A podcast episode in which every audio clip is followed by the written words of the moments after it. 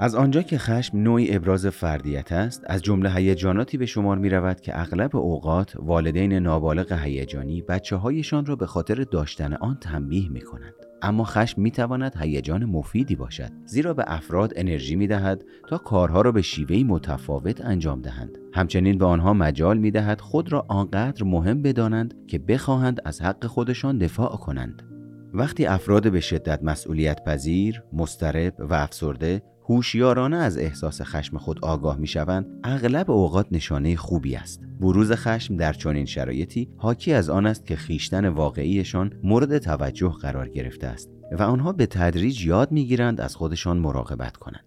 مریم به خاطر خشمش بیشتر اوقات از دست خودش ناراحت بود و اصلا احساس خوبی نداشت. به ویژه به این دلیل که والدینش اغلب مسئله خشم او را مطرح می‌کردند. او طی سالها یاد گرفته بود که وانمود کند اصلا چنین احساسی ندارد اما در نهان همیشه به این موضوع فکر می‌کرد که حتما آدم ناسازگار و مخالفت جویی است که سر هر چیز کوچکی اینقدر آشفته و عصبانی می شود. اما به نظر می رسد خشم او ریشه در واکنش والدینش داشت. والدین مریم احساسات او را نادیده می گرفتند و در این زمینه چندان کاری به کار او نداشتند. مریم بالاخره قبول کرد که درباره خشم خود فکر کند و از زاویه دیگری به آن نگاه کند. مریم پی برد که خشمش به خاطر نیازهای هیجانی ارضاع نشده اوست. الان تازه متوجه شدم که اگر عصبانی نمی شدم به معنای سالم بودن من نبود بلکه انگار یک جای کارم اشکال داشت. دلایل بسیاری برای عصبانیت من وجود داره. خشم من ندایی از خیشتن اصلی من. خیشتن اصلی من گویی با عصبانی شدن است که جان می‌گیرد و قدرتمند می شود. دلم نمی‌خواهد بیشتر از این با دروغ زندگی کنم. عصبانیت من تلاشی ناامید کننده و انزواجویانه به منظور برقراری رابطه با والدینم است. مریم با پذیرش خشم خود و سه گذاشتن بر آن توانست برای اولین بار خیال پردازی های التیام بخش خود را به وضوح ببیند. او بر این باور بود که با خوب و مهربان بودن بیش از حد می تواند فضای مسموم خانواده را تلطیف کند. مریم می گفت من سعی داشتم همه آدم ها را خوب ببینم. فکر می کردم همه آنها به همدیگر عشق می ورزند. من ساده لح بودم که میپنداشتم اگر با آدم ها خوب باشم بالاخره همه چیز درست می شود.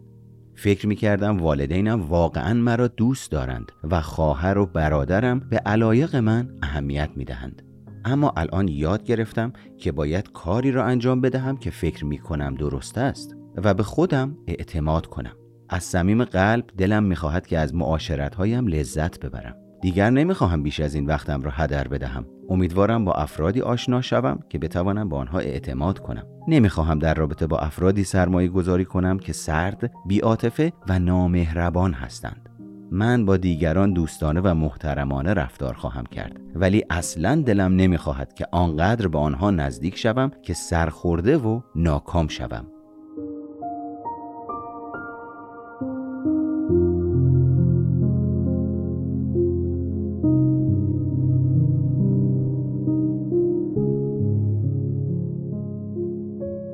سلام دوستان عزیز و ارجمند من. امیدوارم که اوضاع و احوالتون بر وفق مراد باشه. همین الان من داشتم کتاب رهایی از محرومیت های هیجانی دوران کودکی یکی از فصلهاشو ورق می زدم و با سرفصلی مواجه شدم به نام از خشم خود آگاه باشید. همونطور که براتون خوندم دیدید که این کتاب چقدر می‌تونه تأثیر گذار باشه. نکته ای که درش هست اینه که شاید به خاطر اینکه از میونه کتاب این متن رو برای شما خوندم از اون عمق لازم و هیجانی برخوردار نباشه. وقتی شما این کتاب رو از ابتدا شروع به خوندن می‌کنید با توجه به فصل بندی و ترتیبی که براش دیده شده نسبت به موضوعات به صورت ناخود آگاهی یواش یواش عمیق میشید و سراغ بخش های از زندگیتون میرید که شاید خیلی ساله که دیگه از آگاهیتون خارجش کردین و به دست فراموشی سپردینش. توصیه می‌کنم حتما این کتاب رو بخونید تا وقتی به این سرفصل رسیدین. از عمق ماجرا از عمق هیجانی ماجرا بهرهمند بشین و دور نباشین. سپاسگزارم از شما. محمد مهرگان هستم. خوشحالم که با من همراه هستین در کانال روانشناسی پادکست سایکوپاد و تا مکس بعدی شما رو به خدای بزرگ میسپارم.